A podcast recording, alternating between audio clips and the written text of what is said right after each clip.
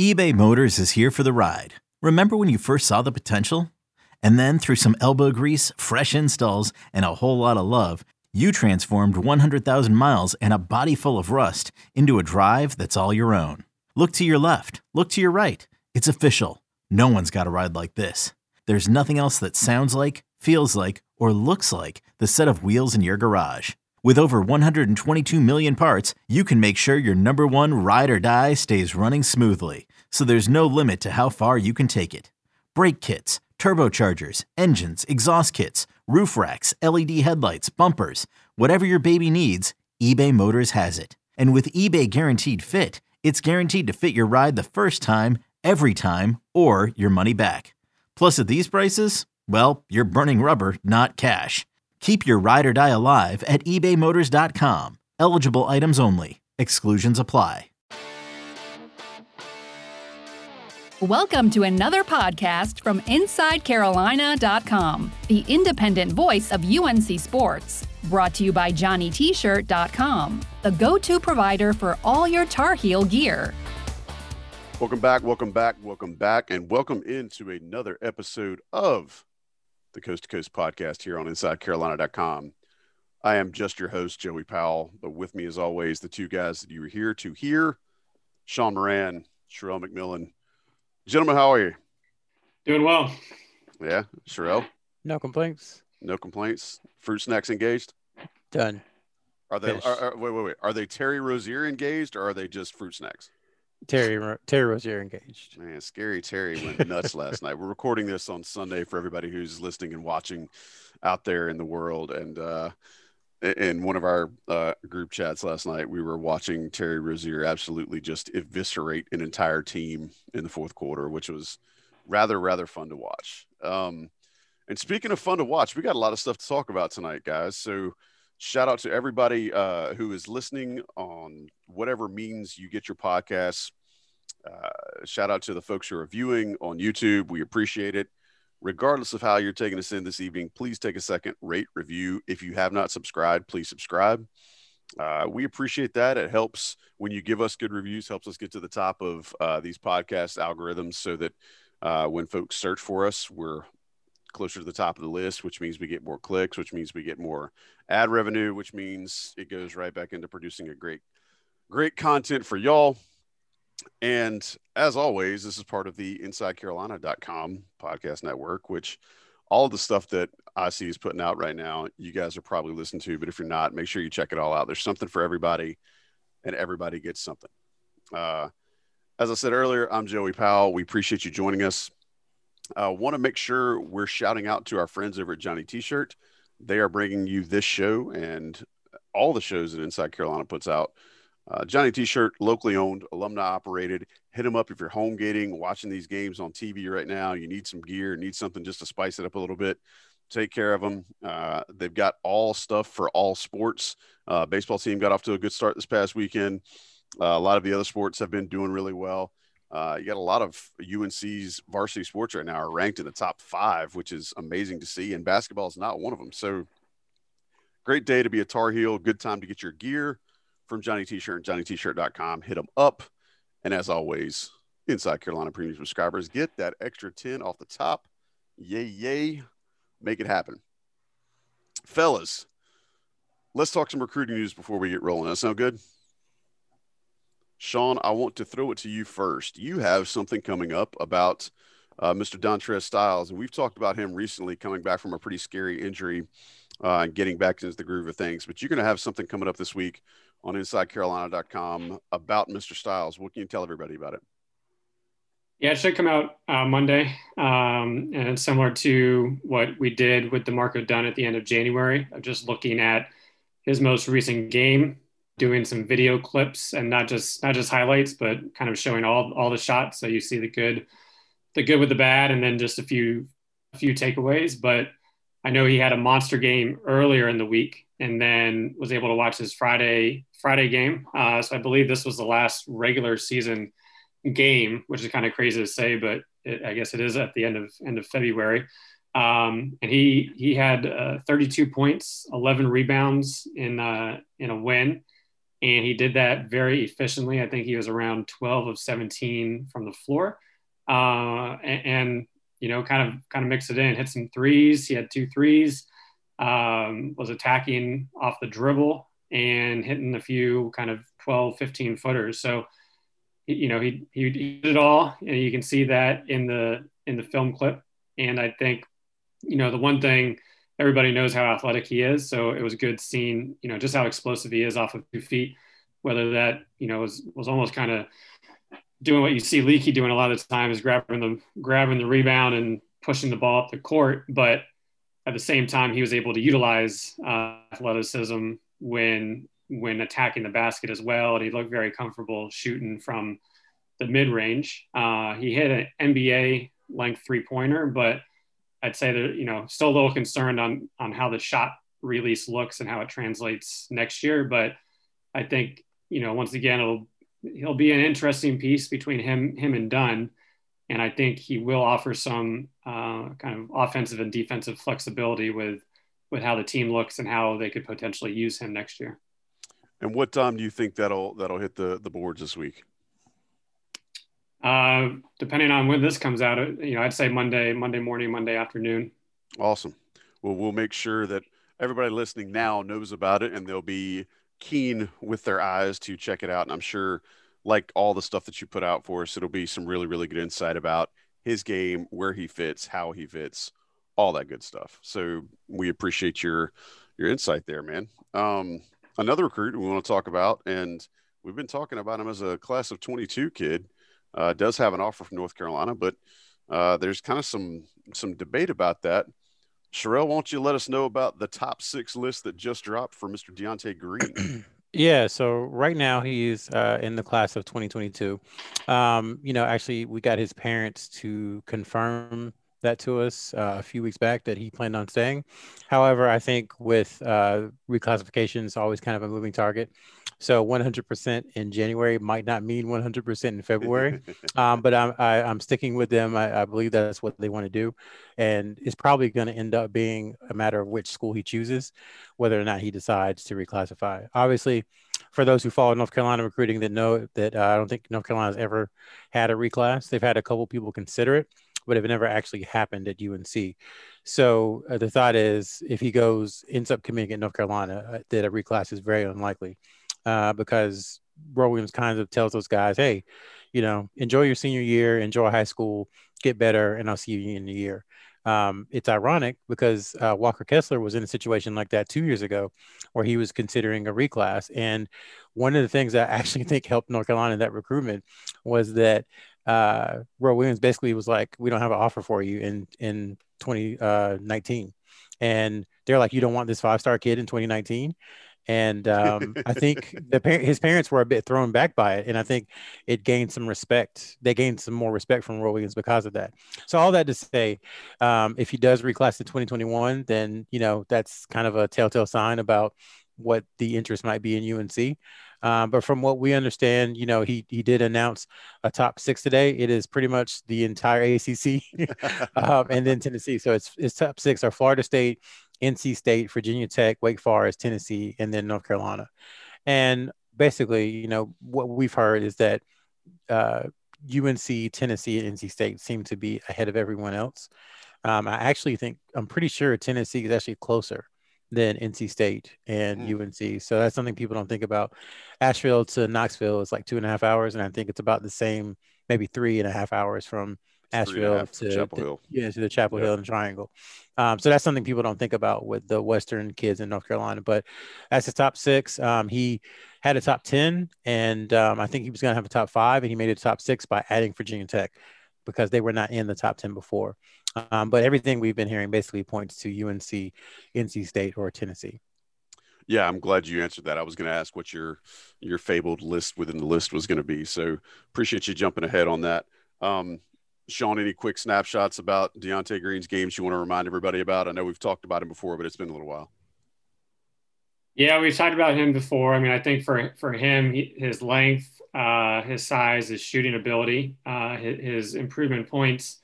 You know, once again, you, feel like you say this about almost every big, but getting stronger. also just his his quickness slash explosion. Um, and I think, you know, I think we'll see how things go on the recruiting front. I know that similar to all other North Carolina schools, they're getting ready to do the playoffs. I know there's a full few full games, um, so I definitely want to. After watching Styles, he's next up on on the list in terms of guys guys to watch because I think the big thing for him is is he a UNC level recruit or is he NC State level recruit? And there's a big difference between the two, and you don't want to get stuck with NC State style recruit uh, at UNC, or at least you know minimize those as much as possible. And I think that question is is still out there right now. And I would add too, um, you know, thinking about what his role projection is. They've talked to him. You know, we always talked about hybrid forward, but they've almost pitched to him a, a hybrid center almost role, which would be, uh, you know, a guy who can play mostly four in in kind of traditional lineups, and then who would be uh, kind of a lone post in a small lineup, quote unquote small, because the kid he is like six eight and a half, six nine. Yeah. Um, so that is the role they're pitching for him. I do think right now um, he is not a player that you would see on the wing. Um, I think you know could he be in four years? Maybe. Uh, Sean's shaking his head no, but could he be? Maybe I, I don't know. But right now, that's kind of uh, how they have him pegged. It's kind of a, a hybrid four five uh, in, in Carolina's offense.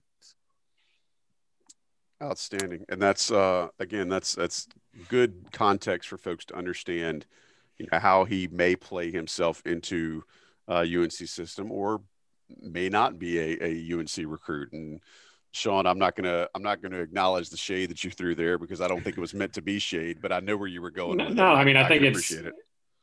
I mean I think I've said similar things about Wake Forest is that you're you know UNC is playing you know at they're they're recruiting the best of the best that ideally are not going to the G League or one and done, and there, there's a big big difference between those types of players. And you know, right now, UNC is hopefully going to be in the tournament, but you can't you can't continue to get those types of recruits if you want to be playing as a top ten type type team. Fair enough. Uh, anything else on the recruiting front, guys? Uh, Kinston starts to take playoffs, I believe, on Tuesday. Uh, those pairings were announced today, and then uh, Green is at a, a, private school in Asheville, so, so, they've already started their playoffs, and he had the game-winning tip-in um, against the defending, I think it was 3A champion in that classification, which I think was Concord Academy or used to be Concord First Academy. Uh, so he did that over the weekend. So those two guys are advancing. I'm not sure where Westover is at, um, but they'll start the playoffs as well on, I believe, on Tuesday. All right. Appreciate the rundown from you guys. Uh, as always, y'all are always bringing the the number one info and the the good stuff here for all of our listeners and viewers. Uh, take a quick second, tell you once again about Johnny T-shirt, Johnny T-shirt on Franklin Street, Johnny T-shirt.com. hit them up. Going to take a break, let the national guys uh, run a couple ads, one or two. They'll be right back to talk about what was a fun night for the UNC Tar Heel basketball team in the Smith Center. Hang tight. We'll be right back. Introducing the Two Way V4, where groundbreaking fuel cell technology meets fresh foam cushioning for the ultimate performance. With Fuel Cell, each step feels explosive, delivering unparalleled energy return. Paired with fresh foam, experience maximum comfort throughout the game. Its lightweight textile upper offers support and breathability without sacrificing agility. Whether you're hitting the clutch shot or locking down the opposition, the Two Way V4 gives you the tools to play at a high level. Learn more and purchase the Two Way for yourself at NewBalance.com. Okay, picture this. It's Friday afternoon when a thought hits you. I can spend another weekend doing the same old whatever, or I can hop into my all new Hyundai Santa Fe and hit the road. With available HTRAC all wheel drive, and three row seating, my whole family can head deep into the wild. Conquer the weekend in the all new Hyundai Santa Fe. Visit HyundaiUSA.com or call 562 for more details. Hyundai, there's joy in every journey. Thanks for sticking around. You listen to the Coast to Coast podcast. I'm Joey Powell. With me, as always, the two guys that bring the heat, bring the info, that bring the knowledge, to bring the insight. Sean Moran, Sherrell McMillan. Guys, uh, I started before we we actually hit record tonight. I was talking with Sean, and I think we knew that this Tar Heel basketball squad could be better. I'm going to speak for myself and will allow you two both to reply. I did not know they had that in them. That being what we saw uh, in the 99 to 54 uh, throttling of Louisville, who was just outside of being a Q1 team. I realized they were coming off of a, a major uh, COVID hiatus, but COVID's COVID, uh, easy for me to say. I was just about as good saying that as Louisville was last night playing.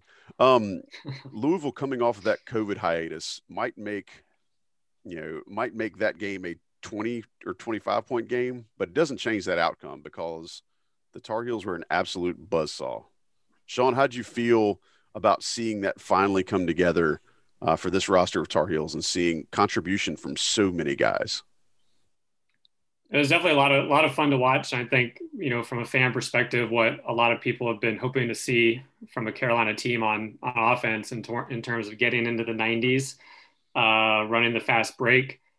I think it was kind of a perfect storm of of UNC playing well mixed with Louisville having the break, uh, kind of just a lack of inspiration on on their end, and you know having you know they did get Williams back for the game, but you know that was really his, first game back and not really having having any legs. But I mean, I think you know 10, 10 and a half minutes in, this was this to me it was shaping up to be one of those games where you know it's tied at 18 and you felt like UNC had had opportunities to kind of get out to a lead and establish some dominance already. And instead, they're missing free throws, and it, it felt like it was shaping up to be one of those games. And all of a sudden, Kerwin hits a three, Day'Ron gets a basket, Kerwin hits another three, and then they're just off to the races. And it was fun watching really everybody uh, get to contribute. And I think they were able to enjoy themselves. And you know, once you once you get the lead, you can play a little bit freer. And I, you know, I, I know we'll probably touch on Northeastern, but I think just going to that game and being able to schedule that during the week. Uh, once again, that was a game they started out slow, but the talent difference was so vast that there, there, there's a lot more margin for error in that one. But same thing, you're able to get out and get some confidence and do some things that you might not normally do in an ACC game. And I think that led into uh, what we saw against Louisville. So overall, it was fun and it would have been nice to see 100 plus points, but getting to 99 in the ACC and having your best offensive and defensive performance right now is still is still pretty good. Look, man, you guys don't even have Bojangles on the West Coast, so don't be coming at me about how you feel bad about not getting 100 points. Um, I was just hoping it, hoping for you. but that's uh, that's a great point about the Northeastern game and how we did get to see the Tar Heels actually put their collective foot on Northeastern's throat during the week, and I think there is something to be said for getting that game in um, because as we've heard this past week a lot, rust accumulates. Sherrell, how did you feel watching that game? I mean, I hate to go straight for feelings, but um, as somebody who's been sitting here saying all year, you know, the, uh, I've heard you say many times they're starting to get it, things are starting to click, but they still need to do X. It seems like last night, except for getting 100 points and ex- except for hitting their free throws, everything really kind of clicked. Am I missing something? No, I, I, think you're right, and you start to see, especially offensively. Uh, I think defensively, they've been pretty solid outside of a couple games for most of the season. But now you're starting to see the offense round into form. That's three of the last five, I think, with 82 or more. Mm-hmm. And that's two of the last five with 90 or more. Mm-hmm. Granted, Duke is an awful defensive team, um, but you know they still did it. You have to go out there and do it. So, uh, offensively coming around, that, that was great to see. Uh, for me, it was kind of interesting because uh, I'm going to get there. You know, I have to go a long way. I have to go in circles to it's get okay. to the point. But uh, you, you know, you always hear people talk about uh, close close wins where a team plays bad, and they say, "Oh, that's the perfect for the coach because that way, right? Uh, you know, a 65, 63 win, they still won, but the coach can give them lessons. But it's like, yeah, the kids didn't feel good doing it, so I don't know how much that really really helps. I think a game like yesterday is the perfect thing because yeah, they won, you know, one of the biggest wins in the Roy Williams era. They got that checked. Uh, there are some things that were they did really really poorly shooting free throws some turnovers in the second half that roy williams can cor- correct and show in film so they don't get too high and mighty. Check. Uh, they felt good. The offense you know ran well. Kerwin Walton was shooting threes. Everybody contributed. Check. So basically what happened in the louisville game was kind of what no disrespect to Northeastern, I was expecting in a Northeastern game to mm. propel them into the Louisville game, but it's like they kind of did it the opposite way because you would expect them to do what they did on Saturday to a lesser opponent and kind of you know reverse the roles. Um, so I, I think it was a good thing. I, I don't think there's any way. I, I really can't find as as someone who um, follows them and covers them. I, I can't find a particularly huge negative. Yes, free throws are bad, but they've been bad for most of the season. So it wasn't like it was anything new. Well, they were uh, bad, and then they had a couple of games where they were up around seventy percent. Yeah. last yeah. night it was back in the toilet. Right, right. So um, I just think it's perfect. You you get a huge win, you get a ton of confidence, you get everybody contributing, and Roy Williams still has some things that he can point out and say, uh, uh you haven't arrived yet. Uh, you still need to do this better, and you still need to do this better. And I think in the post game press conference, what he said was really funny because he said, "Yeah, they only had 11 turnovers," and he feels like he remembers all of them which is mm. good because when you have 30 turnovers, you can't remember everyone. But if you have 11, he can go and say, Caleb, you know, those two possessions in a row in the second half, not great. You can do better. Yeah. Uh, so I, I, think that's instructive. And now they have a chance to play Marquette on Wednesday and, and really, you know, get some momentum going into the stretch of Florida, the closing stretch of Florida State, uh, Syracuse, and Duke.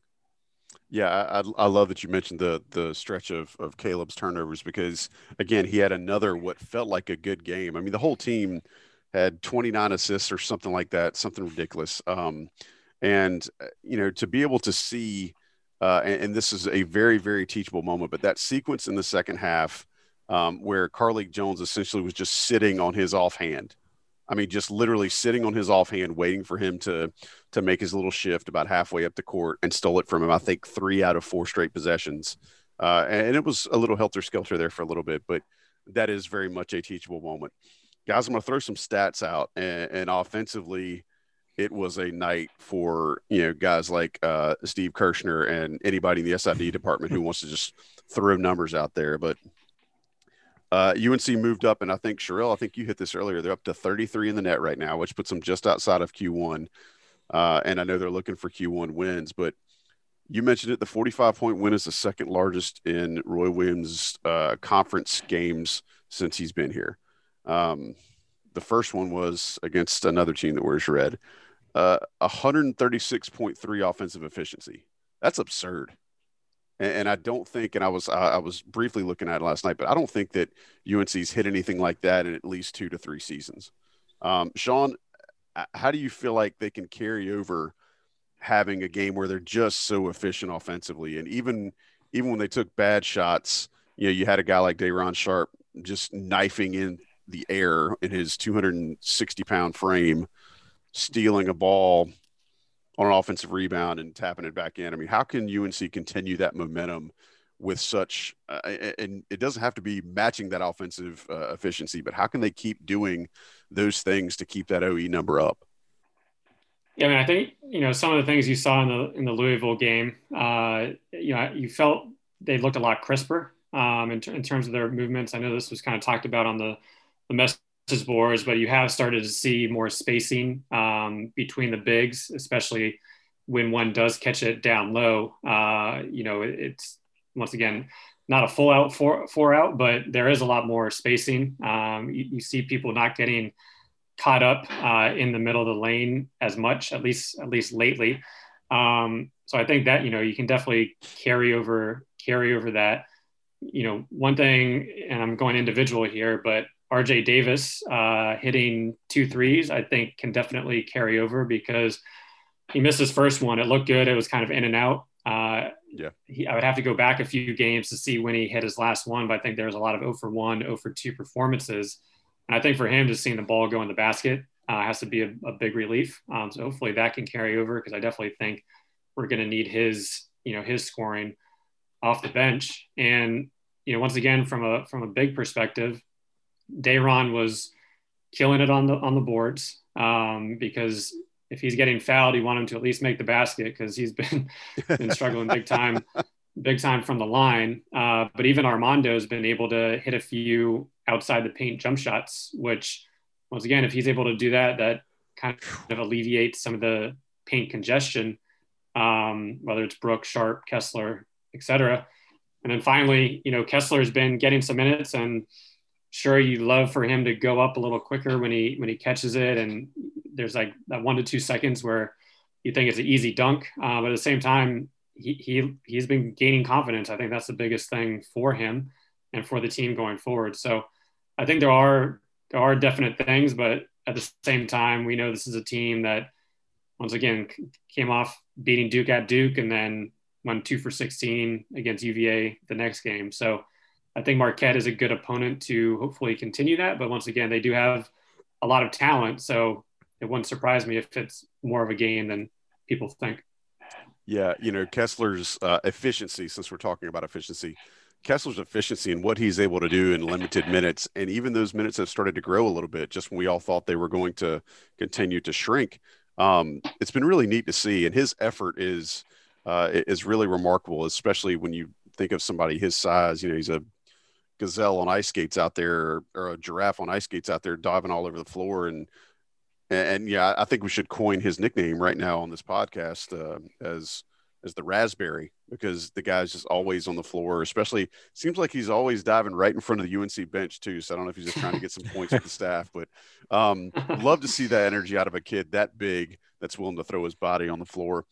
Sherrell, something else that we saw last night, and you finally put it to paper uh, with uh, with your projection that you said here many weeks ago, and, and bore it out through some research that Kerwin Walton is absolutely going to own every offensive uh, shooting record with regard to perimeter shots at North Carolina if he stays all four years and stays healthy. Once again, last night, you know, a very, uh, very pedestrian evening for Mr. Walton. 23 minutes, seven for 10 from the field, five of seven for three. Had one really nice up and under that he drove for a layup. Uh, total points were 19. Is is Kerwin Walton continuing to be sneaky good, or is he actually – at some point are people going to start respecting him? Oh no, I mean he's he's past sneaky good now. I mean he's an anomaly. I mean because freshmen. I mean I, I don't know how many times we've said it. Freshmen don't shoot well by and large. There are yeah there's there's 35 years of, of precedent on that that freshmen just don't shoot well, particularly at North Carolina. And Kerwin has come in and um, you know the question was never if he was going to be a good enough shooter. That was never a question. I think everyone who watched him, Sean studied him, did you know articles on him and everything, knew that he'd be a good shooter. Probably not in year one because we didn't think he'd be able to get on the court because of some other deficiencies. But what has um, proven to be true is that um, the difference between him and other players on the court who maybe are better defensively the difference between his shooting and their shooting is so astronomically high that he has to be on the court as much as possible and he has to shoot as much as possible. There's a story. Uh, I talked to uh, Cam Johnson's dad, Gilbert Johnson, a lot. And he always talks about how um, Cam was such a high efficiency player, and that you know the coaching staff and and Gilbert and pretty much everyone around Cameron was like, "You have got to shoot more. Anytime you shoot it is it's not enough. Like you need to shoot 10 11 12 13 14 times a game. Dewey talked about it a lot on post game podcast uh, a couple years ago. Just you know you're that good of a shooter. Shoot it as much as possible. And i think we're there with Kerwin walton now. Like i think he took seven threes you know, would anybody have been upset if he took 11? Because Not the odds are, the odds are he's going to make two of those. So, um, as many shots as he can handle, you know, I think he should take. And it, it's so opening up North Carolina's offense. is is incredible what's happened, you know, since he's been inserted into the starting lineup. I think that actually would be a good story for someone to do um, since he's been inserted over the last 11 games, kind of the changes in UNC's offense, not just from a scoring standpoint, but from an efficiency standpoint and a three point shooting standpoint. So there's, um, you know, that part of it I think is phenomenal. And then, yeah, um, him becoming what he is already. Again, it just it gives you another player to bank on in the future. We talked about how UNC is trying to build two teams at once, essentially, yeah. because there are going to be some players who leave after the season. But you would expect Walton to be back, and if he is already at this level, improvement from him and plus improvement from other folks, and he clears everything out for for other players, it just makes North Carolina, you know, that much better of a team. So I, you know, I, I think you can't talk enough about how much of an impact he's made on on UNC this season. And I personally really appreciate him for playing so well in between the stories, you know, the story that we wrote. So like yeah. he was really good against Northeastern and he was really good against Louisville. And the story came out on Friday. So it was like, or Thursday. So it was perfect. Um, so really appreciate that from him. Good time. Um, yeah. Yeah. And then the, the other thing I wanted to switch to Joey talking about, um, uh, you know, UNC's offense, you know, before the season, we talked about are fans really going to matter? Is home court really going to matter, et cetera, et cetera? We didn't think so but Roy Williams has talked about it, and Greg has written, Greg Barnes has written stories about it, and it's really rung true. Like, look at North Carolina's offense at home, and I can tell you all the numbers since they've only played a few home games: 79 points in a win, Uh, then 73 points in a win. 66 against Notre Dame was a season low in a win. Then they had 81 against Syracuse, 80 against Wake Forest, 86 against NC State, 91 at Duke, and then 82 at home against Northeastern and 99 against Louisville. So there is something to be said about shooting in rims in which you're comfortable, about being in familiar settings. I didn't think it would be so pronounced this year, but but it has been, and you can see it in North Carolina's offense by just looking at the numbers. Yeah, man, that recliner in your own house is always going to be more comfortable than the one at somebody else's. I mean, just yeah. you, you, can't argue that. I love what you said about Kerwin too, getting a higher volume of shots. Uh, Tommy and Ashley, Tommy Ashley and I on the Inside Carolina Live radio show yesterday at 10 a.m. on WCHL or at chapelboro.com. I missed it. Um, we had Brandon Robinson on and we talked to B Rob and said, you know, B Rob's game was all predicated. He played the same position. His game was all predicated on on outside shots, and he might have been a little more athletic than than Kerwin was when he left, but there was some similarities to he and Kerwin's game when they both got to UNC. And he said the exact same thing that you know I want him to shoot more, and I'm quoting Brandon there, but uh, I mean it's he wants to see Kerwin Walton shoot more too because like you just said and like Sean said before, and like a lot of fans are starting to see, you feel like it's going in when he pulls the trigger. So I don't think more shots for him would be a bad thing. Um, guys, I'll give you each one more stab at something you want to mention about this game before we move on to previewing Marquette and then uh, and then putting a bow on this episode. Sean, anything else you want to call to about the um, the absolute offensive explosion against Louisville? Uh, I guess I'll stay on on Kerwin. I, I mean, I think well, two things on Kerwin. One, you kind of saw when he did hit those two threes when UNC was making the run.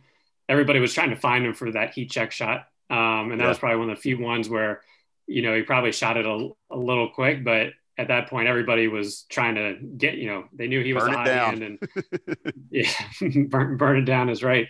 But really, one of the things that stood out to me in the first half was he got isolated on Williamson, um, I, I, believe on the right wing.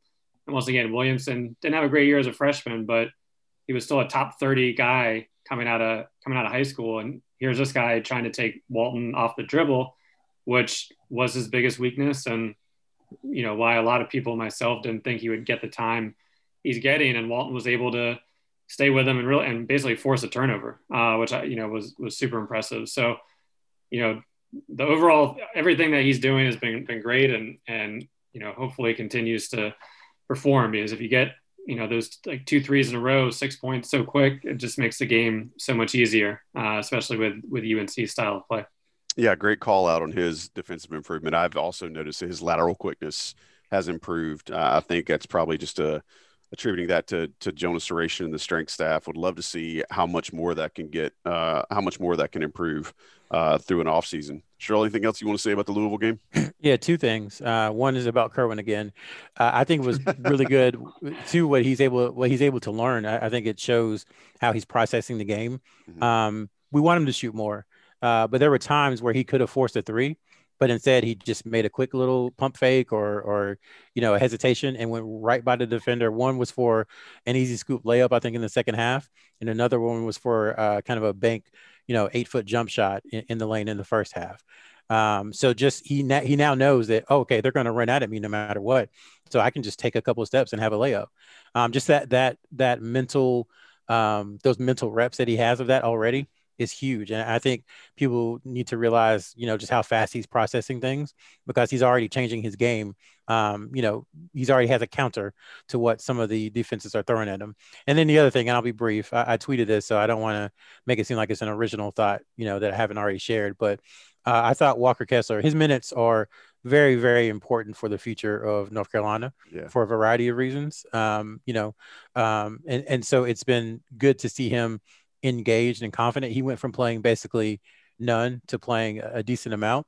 And you see him getting better as he's able to play more minutes. So I think it's important. We talked about it a few weeks ago. Like, should they keep kind of force feeding him minutes? And uh, I said yes because they're going to need him. And I think you know you're starting to see some of the the fruit of, of those seeds um, a few weeks later. but there was one possession in the second half. The biggest question me, I think Sean and others had about him was okay, What is he going to do when you put him in a pick and roll in, in a ball screen? How is he going to defend? And it's still a work in progress, but I think it was important against David Johnson. He got switched off onto him, and Johnson put a few moves on him, a crossover, a, a hesitation. And if you just watch Walker's feet, you go back to about the 903 mark of the second half, the way his feet moved, I, I didn't know they could move like that. and he forced Johnson to go right. Johnson threw up a really bad shot, and off Carolina was to the other end.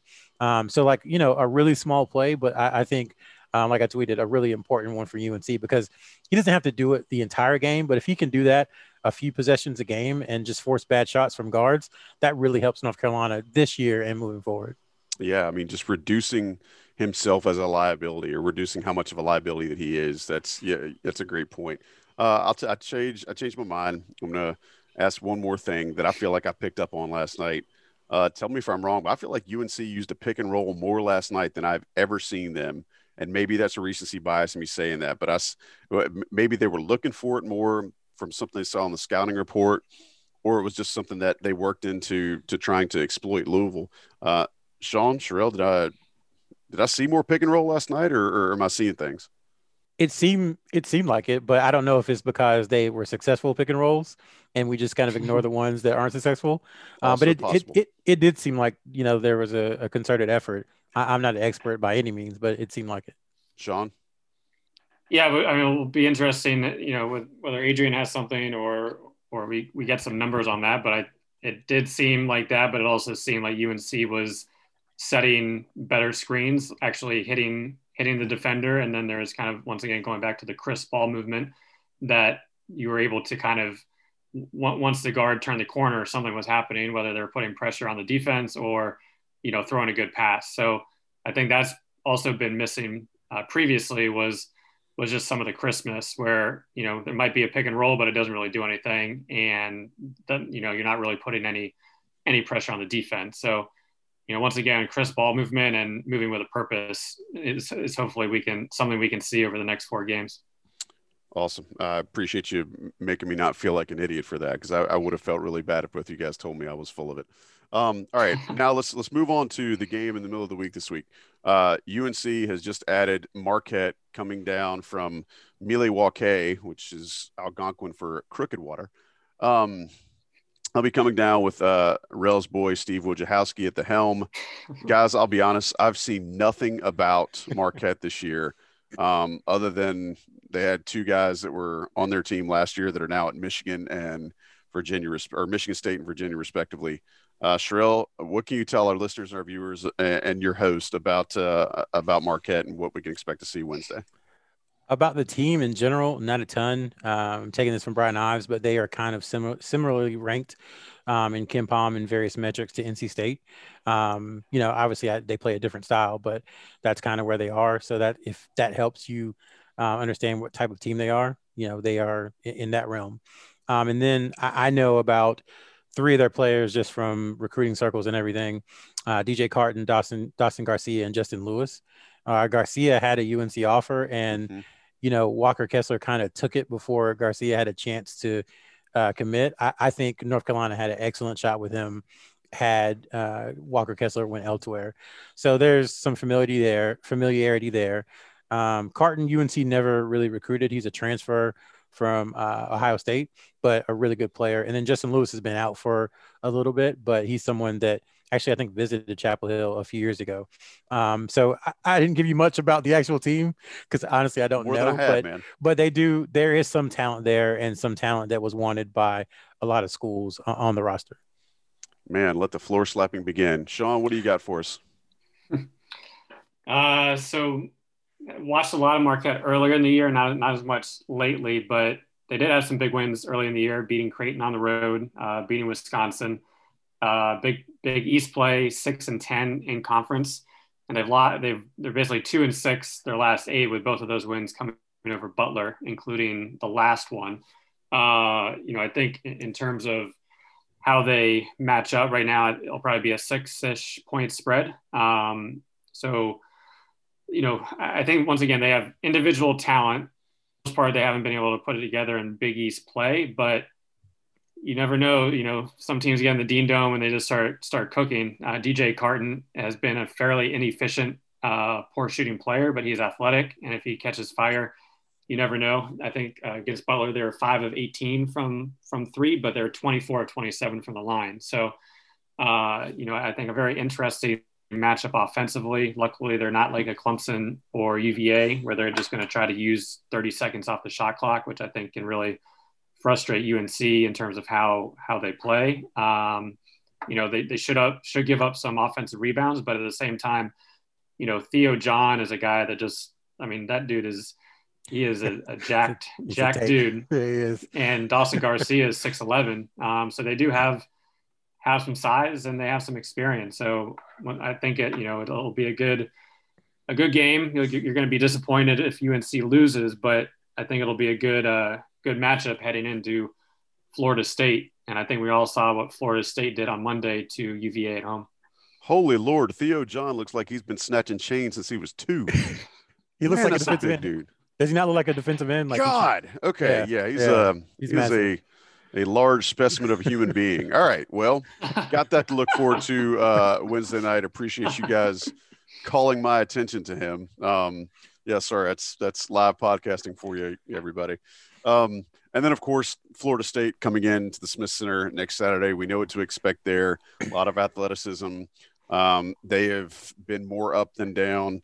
Uh, I've seen some really good things, and they did struggle with uh, Wake Forest, but um, yeah, just beat the mud out of uh, out of UVA, as Sean just mentioned. So, be a lot to watch for this week. Hope hopefully this team can continue to improve on the things that we've called out on this show, and and hopefully next week when we get back together, we'll have uh, you know we'll have some more positivity to talk about and share with the audience. Boys, parting shots. Anything you want to mention before we uh, before we close up for tonight, Sean? Not not much. I'm just excited to see how they, you know, it's going to be two games this week. Um, so I'm excited to see where we're at next time we record this, having faced a uh, decent Marquette team and a probably what's the best ACC team right now in Florida State at home. So Yeah, for sure. Sherrell, anything to, to throw on top of this uh, on top of this smorgasbord before we get out? Yeah, I'll just say I, I'm really interested in in the Florida State game. Uh, you know, they played three road games the entire season, and back to the point we talked about earlier, like you know, it is different. Um, they struggled against Pittsburgh, a, a team that Carolina I, I think beat pretty handily at Pittsburgh. Uh, they were, I think they were nine and a half point favorites and ended up winning by seven, but it was it was closer. It was close to the Uh, end. yeah, it was close to the end. And other than that, they had that poor showing at Georgia Tech. Um, and then, you know, they lost at Clemson, I think like around Christmas or something. Um, so we'll see what happens. You know, I, I think Carolina has a lot of confidence and they actually have the personnel, in my opinion, to, to play with Florida State, the, the depth and Mhm. um, the length and the athleticism. Um, obviously, Scottie Barnes was out last game, so curious to see how he fits in. Um, but they they can beat Florida State. You know, it's just a matter of limiting turnovers. Um, they played really well uh, down in Tallahassee. If they can have, I think, a similar performance, then they have an excellent chance of winning. Uh, so we'll see what happens, and, and maybe this confidence carries over into Wednesday and then to Saturday. And hey, that team that played Louisville Saturday night can beat just about anybody in the country. That's that's no no bias. I mean, that was an absolute buzzsaw. So we'll close this up the way we started talking about the buzzsaw that hit the Smith Center uh, Saturday night for the Tar Heels. As always, appreciate Sean Moran and Sherrell McMillan stopping in and making us all smarter. Uh, I've just tried to keep us between the lines here, and we will talk to everybody next week on the Coast to Coast podcast here on InsideCarolina.com. Special thanks to John Sigley for producing and Johnny T-shirt for sponsoring. We will talk to you guys next time. Late. Thanks for listening to another podcast from InsideCarolina.com. Brought to you by JohnnyT-shirt.com. Where to go for your next Tar Heel gear purchase. Survivor 46 is here, and so is On Fire, the only official Survivor podcast. And we have a twist this season. The winner of Survivor 45, Dee Valladares, will be joining us every week. We're going behind the scenes of the biggest moments, the how and the why things happen, and the strategy and analysis you can only get from someone like me, a Survivor winner. Listen to On Fire, the official Survivor podcast, wherever you get your podcasts.